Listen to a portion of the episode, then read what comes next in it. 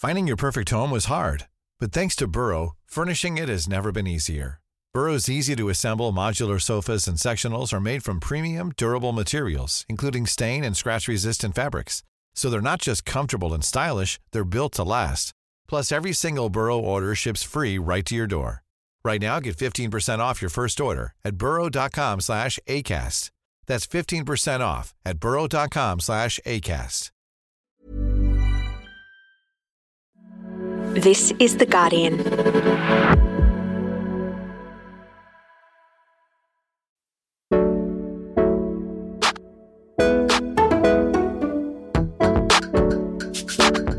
Hello and welcome to Save for Later from Guardian Australia, a podcast about internet culture and the tabs our brains just can't close. I'm Michael Sun. And I'm Alex Gorman. Today on the show, we're talking controversy and crystals set in the alternative reality of Byron Bay. After she signed up and there was all the backlash, she was really like, oh my God, have I ruined my life by going on this show? Is everyone gonna, is Byron gonna hate me now? Like, what have I done? Have I made a huge mistake? But first, Michael, I want to talk to you about my greatest viral grievance. I love your grievances, Alex. So, this grievance is a mega TikTok trend with billions of views. It is videos of people harvesting fast food workers for content by ordering viral but incredibly complex drinks, overstuffed burritos, and pulling pranks at the drive through. Basically, just doing everything except allowing the workers they're talking to to just normally do their jobs. I have been a witness to this deeply, deeply haunted genre of video. I will admit that I haven't actually seen them on TikTok. I've seen them on Twitter, but there is one video specifically that replays in my mind like a nighttime terror. It's a video of this like incredibly white family who go into a Dairy Queen in the US and they perform like an a cappella, what I would say like a glee esque rendition of their order. Where they're like, ice cream, vanilla. Ice cream, chocolate swirl, ice cream, strawberry, ice cream, ice cream. And then the person just looks so deeply bored.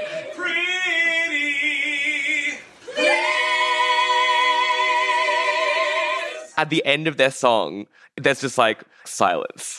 There's like no one's clapping. There's like very little reaction. Oh, in fact, I think the poor guy had to ask them to repeat their order not in a cappella format.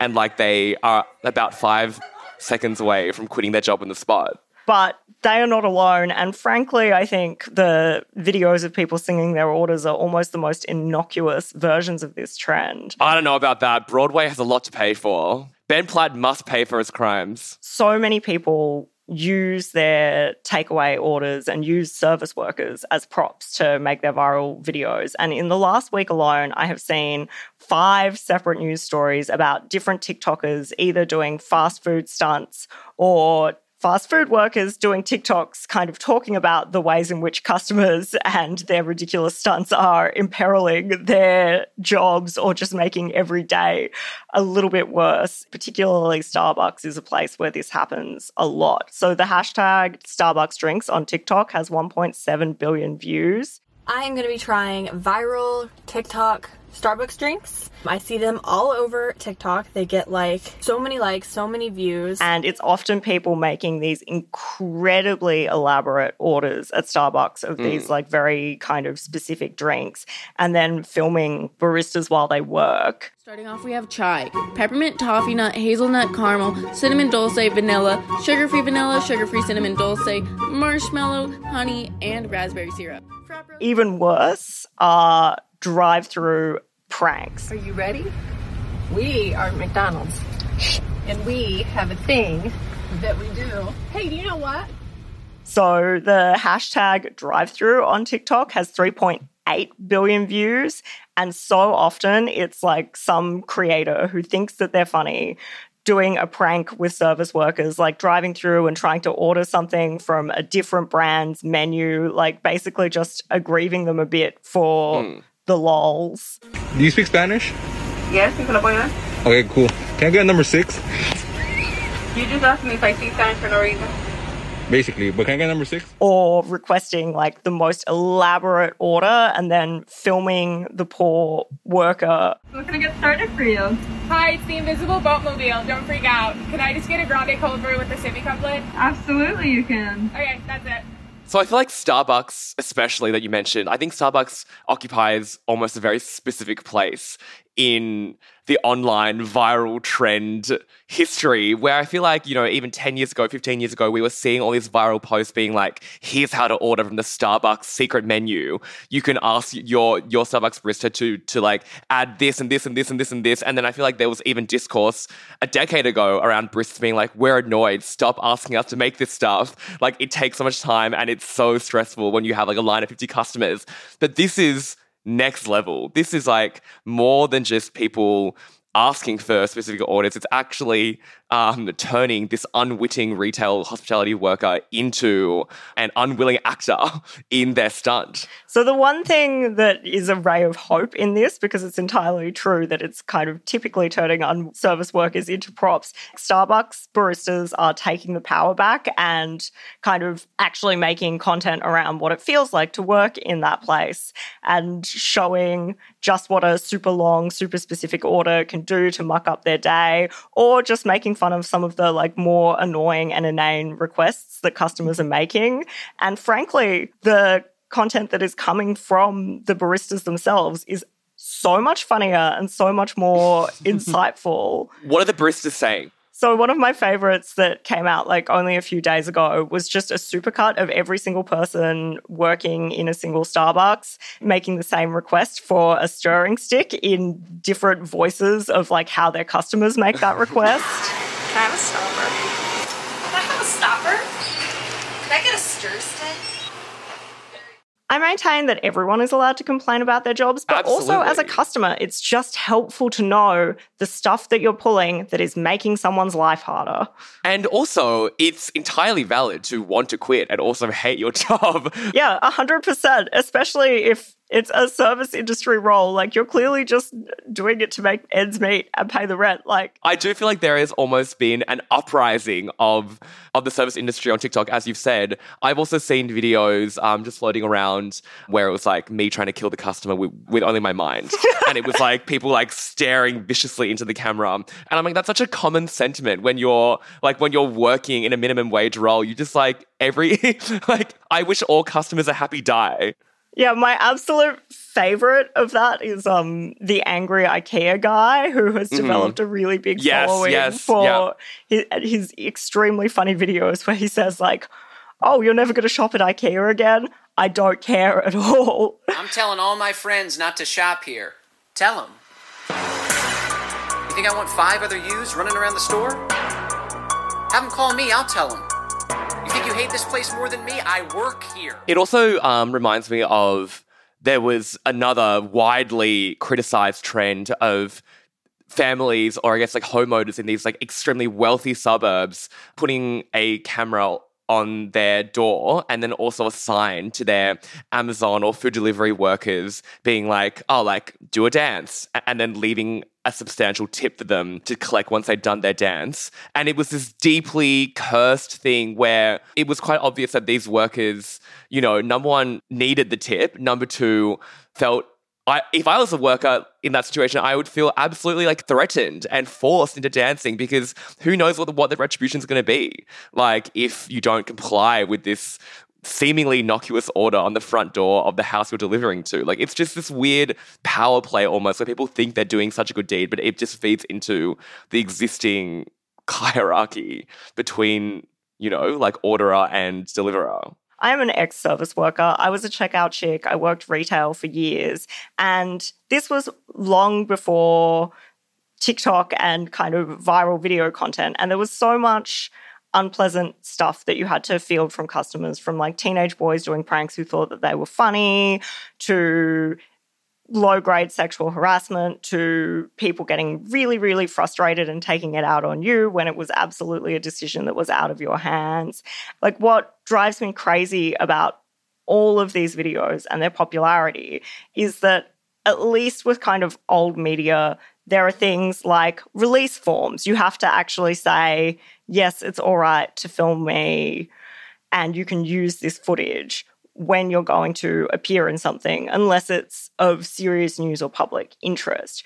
But with this kind of everything is content approach, I don't think that there are any ethics around whether or not that person wants to be filmed. These workers could be underage, they could be DV victims, and you've just revealed the location of their workplace. Like, there are so many ethical issues around putting someone on camera when you already have an audience Mm. without them agreeing to it and without them being okay about it that I don't think are being considered at all by like the many, many creators who think that fast food is a fun and relatable way to get TikTok shares.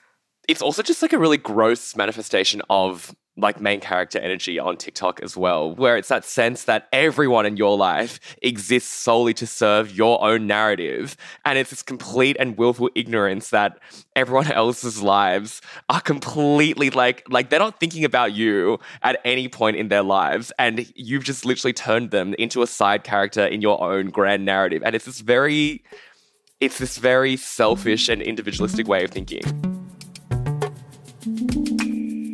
Next is the Clagpot calling the glue stick tacky. We're talking about Byron Baes.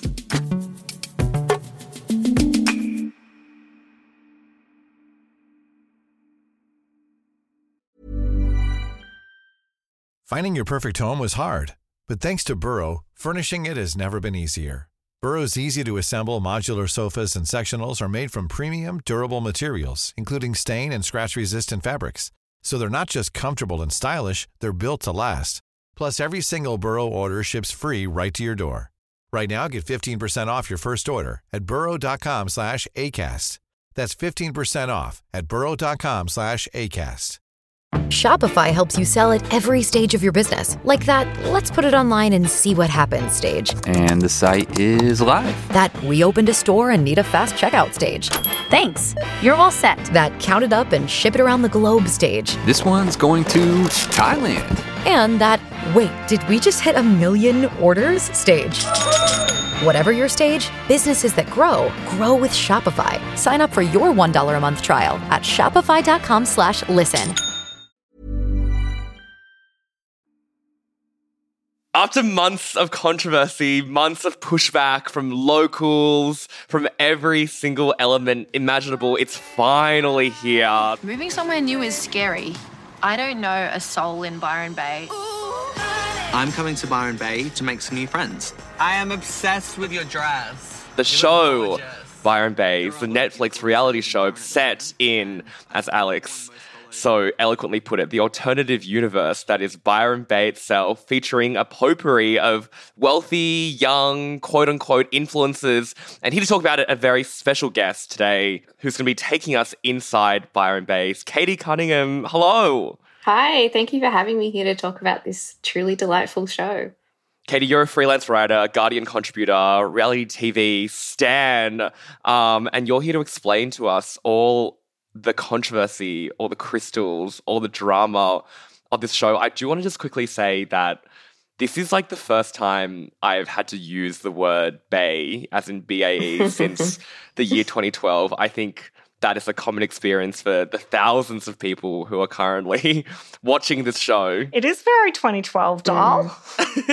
like it almost feels like a very retro TV show. But before we get into all of that, it's stayed in the Netflix top 10. There's been so much talk over the past 11 months leading up to its release. Katie, take us through the actual timeline of controversies here. Like it has been marred with scandal after scandal. Yeah, it's been a rocky road to um, release date. So, pretty much as soon as Byron Baes was announced by Netflix last year, it was met with this really, really significant and quite well organized backlash from Byron locals who just really didn't want the show to happen. So, there was a petition that came out calling on Netflix to scrap the plans. A few prominent local businesses announced they weren't going to let Netflix film in their premises. And in very Byron style, there was an ocean paddle out to protest this as well. Byron is experiencing this really, really bad housing crisis and homelessness crisis at the moment. And so, along with the ocean paddle outs and everything, you had a lot of prominent locals like members of the Indigenous community and the Byron Shire Mayor and some local politicians coming out and saying, hey, like, we don't really want this reality show coming in and glamorizing, you know, the the wealthy residents of this town at the expense of its more vulnerable and kind of papering over the fact that Byron has these really extreme social issues at the moment. And then also with that concerns that, you know, if this glitzy reality show comes out and shows off how amazing Byron is, then potentially more people are going to come to the town when there's already not enough housing for the people who live there at the moment. Yeah, it feels like it was this really um, strange conflict in that, on one hand, the points that were being made about the Byron community were correct and interesting points about like gentrification and this kind of culture where influences and the elite are coming in and changing the nature of Byron and making it so that people who have lived there for decades can't actually afford houses, et cetera, et cetera, et cetera. But then on the other hand, people from Byron are are, are freaking annoying. Like the paddle out demonstrates that, I feel. So there was a real kind of like tension in the protests and conflict leading up to the show. Now I've actually seen comments on the Netflix page as well when they were like um, kind of announcing that, that the show was coming out and even on some of the promo posts for the show, a lot of people were actually talking about the recent floods as well um, and the kind of insensitivities there that Netflix hasn't actually addressed or done anything. Yeah, the timing couldn't really be worse in terms of the release date because mm. it came out last Wednesday as the Northern Rivers were in the midst of a truly horrific flooding crisis that's only going to exacerbate the very real problems that the community were concerned about more.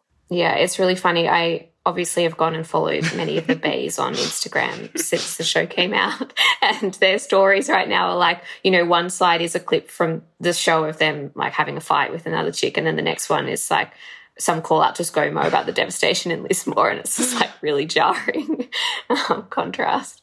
Well, this is something that I found fascinating about the show when the cast was announced and then watching the show come out as well is that there is a huge sort of group of people with very big social media followings in Byron Bay, and several of them, the Byron Bay Murphers, were the subject of a pretty explosive Vanity Fair fly on the wall profile piece a few years ago that was completely mesmerizing and I suspect part of the inspiration for this series. But none of the people, like I'm thinking of Ruby Tuesday here, who you would associate with the Byron Bay kind of explosive social media scene. Um, the fashion label Spell and the Gypsy Collective, as another example, who have an audience of millions of followers on Instagram.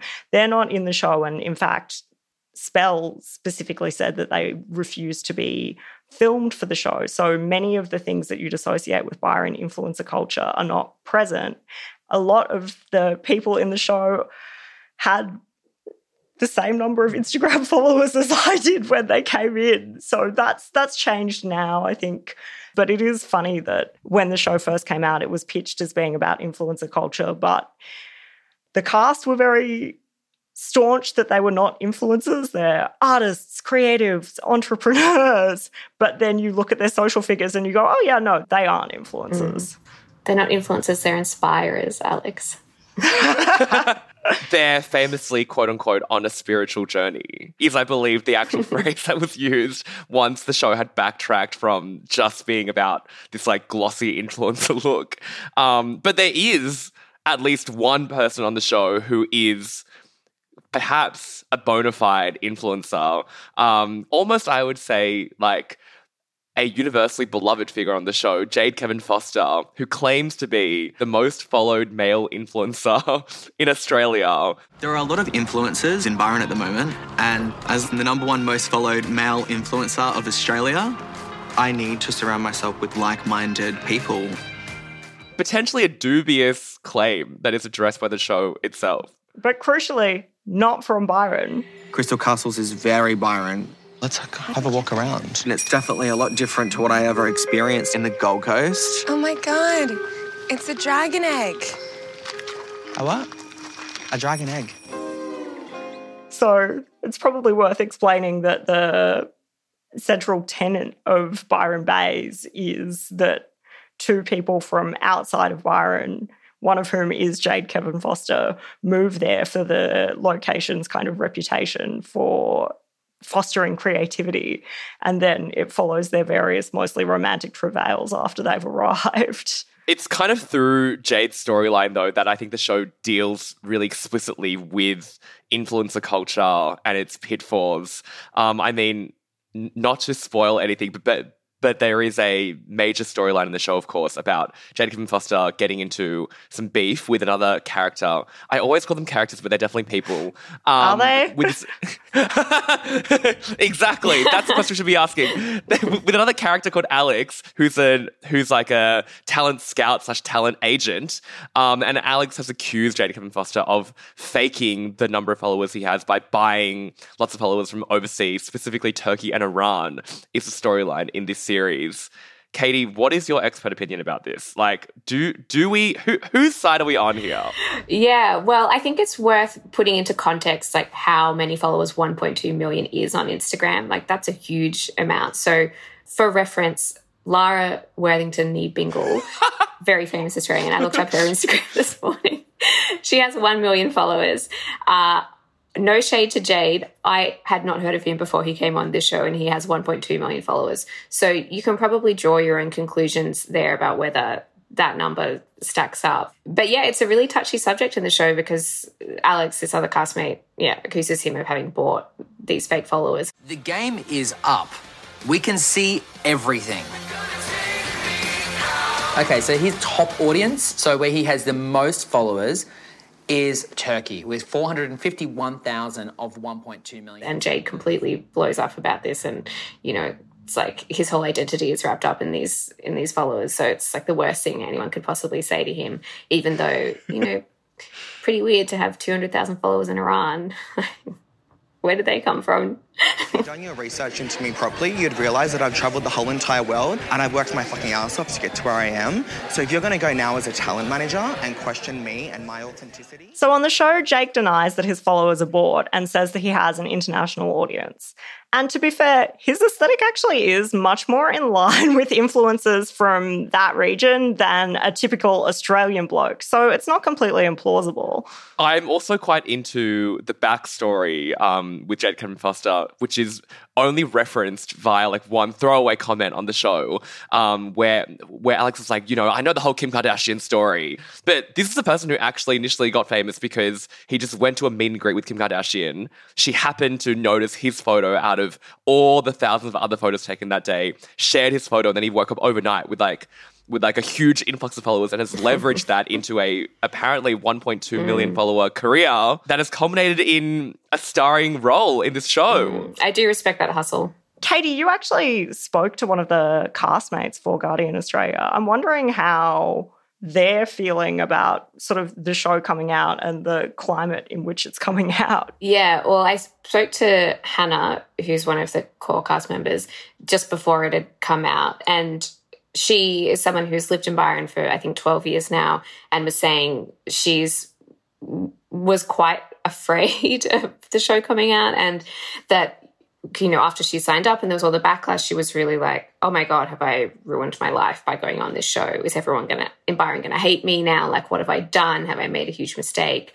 Um, so it was quite nerve-wracking for her but i think she also felt like you know her intentions were pure and she only wanted to showcase a byron lifestyle and wasn't trying to make the town look bad or anything so also hoped that the show coming out would would ease those doubts that a lot of locals had about it Do we feel like this show has sufficiently addressed the concerns that were raised by locals? Do we feel like it's only going to anger them further?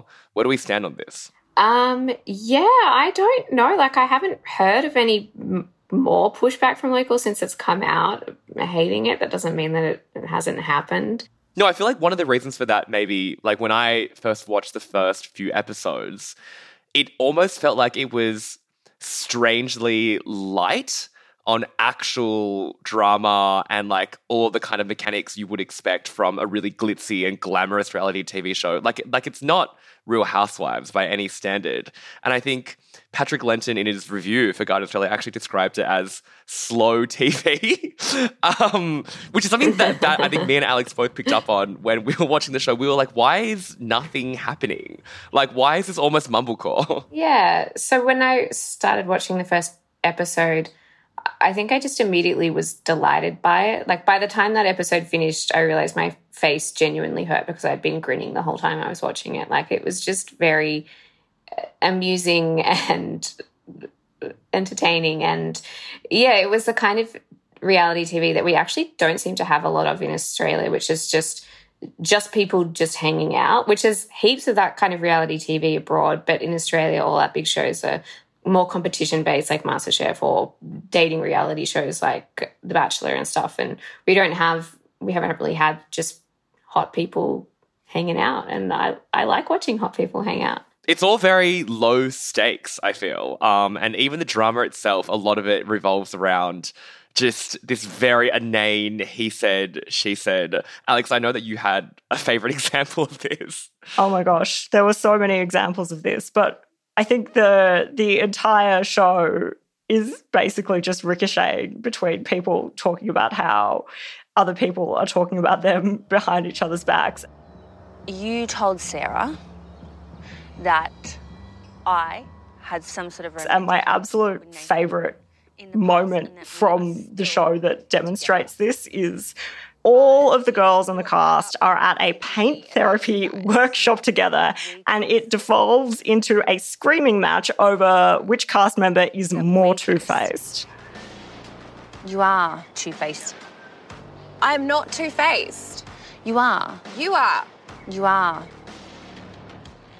And I just don't want to associate myself with that anymore. Like, I think because this show is so low stakes, we get so many of these scenes where th- the weirdest things are elevated to stuff of high drama.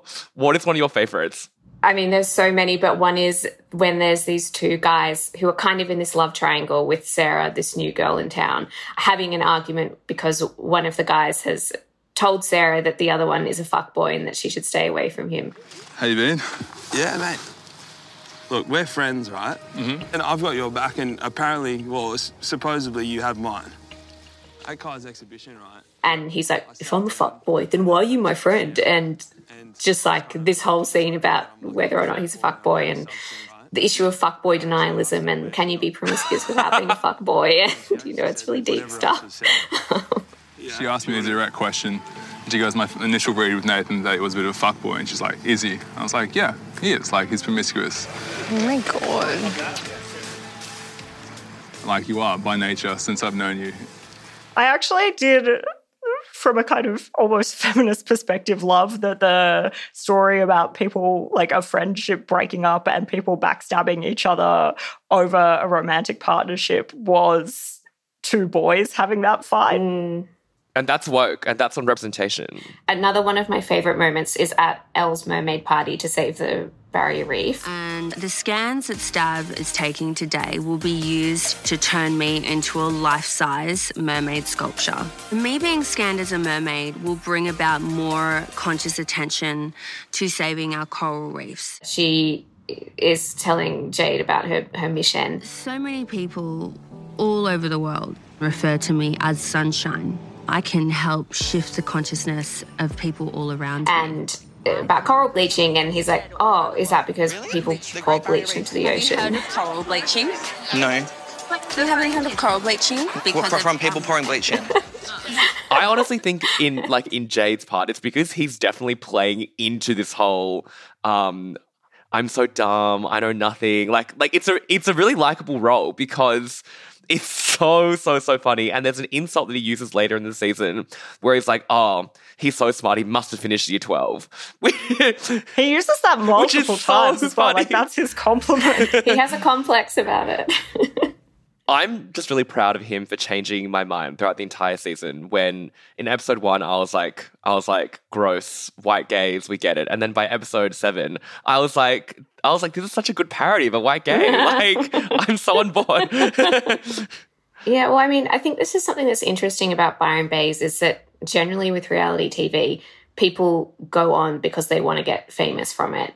But you can never say that that's why you're going on a show. Like if you're going on The Bachelor, you have to be like, no, I'm here for love. I'm looking for a partner. When really you just want to get some Instagram followers so you can become the next Abbie Chatfield and, you know, propel that into a bigger media career. But with Byron Baes, it's like that like artifice isn't there. Like you can kind of just pretend. You can just say like, yeah, I'm a budding Instagram influencer and I'm, you know, I'm here to get more famous and there's no pretense around it. Except, of course, the elephant in the room is that they never address the idea that they're on a TV show at all, which leads to this really insane artifice. You know, in a competition reality show, there's a lot of kind of meta discussion of why people are here.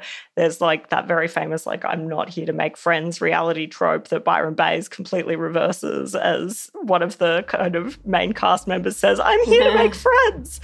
But the fact that they are a disparate group, some of whom maybe loosely knew each other before, but who are very clearly and artificially together for the creation of a TV show, the fact that they need to have a weekly small gathering with some castmates and a weekly large gathering with all castmates pegged around various events, all of these things that are clearly structures put in place purely to create a reality television show are never addressed or discussed. No one talks about the fact that they're on a show on this show, which feels insane to me since that's what they're all doing there.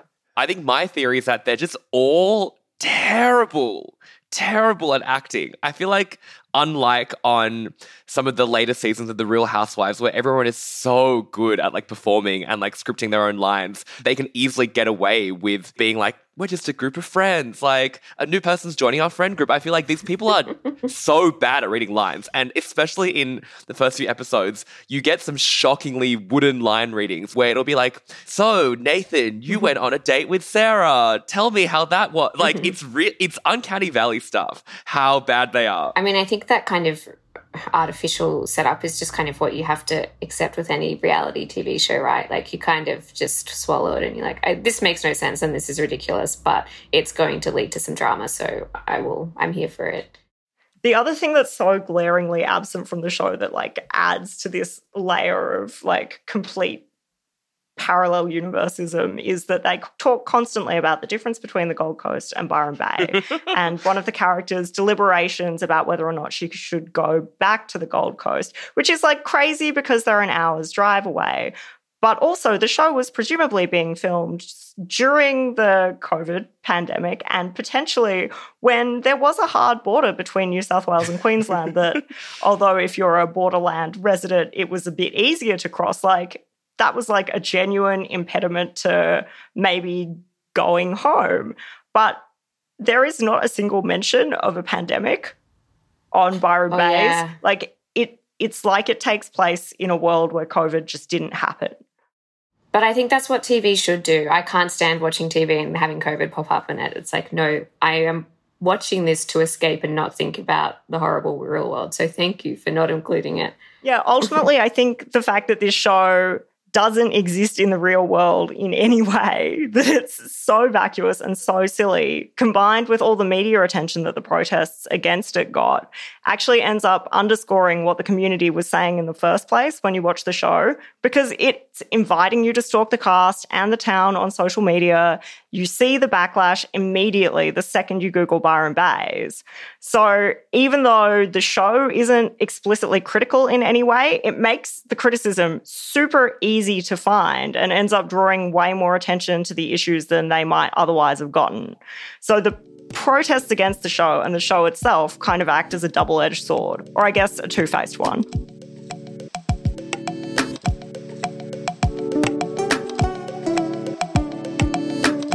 Katie, we're kidnapping you. You're not off the hook yet. We're actually going to ask you to stick around for a segment we call Top of the List.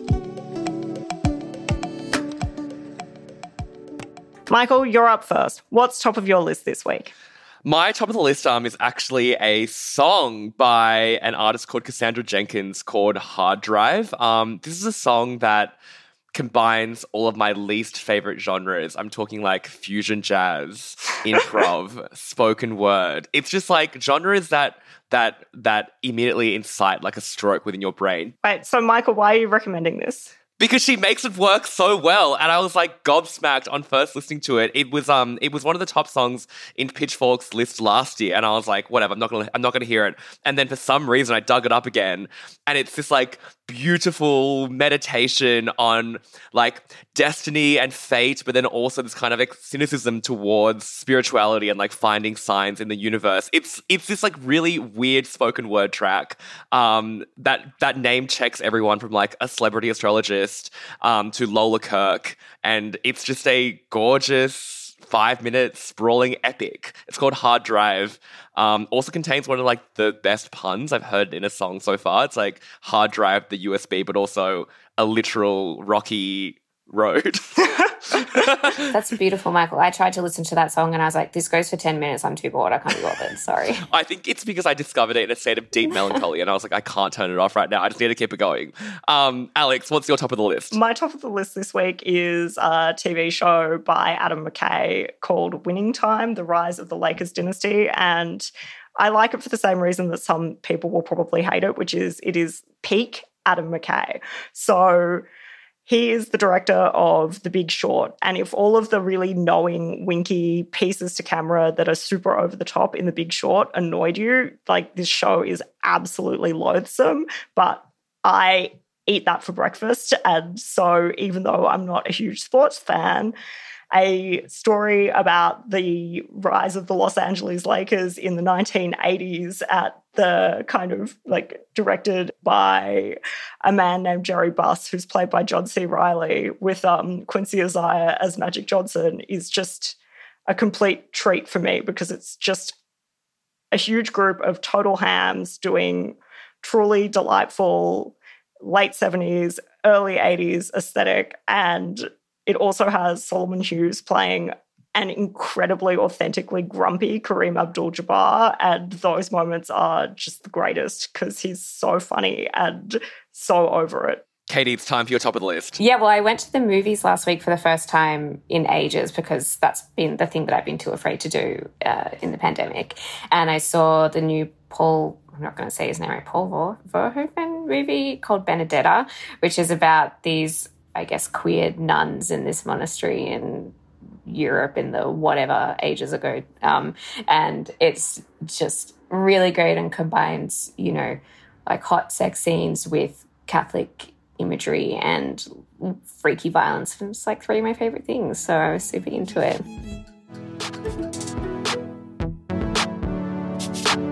Thank you so much for listening. If you like the show, you should absolutely subscribe to Save for Later wherever you get your podcasts.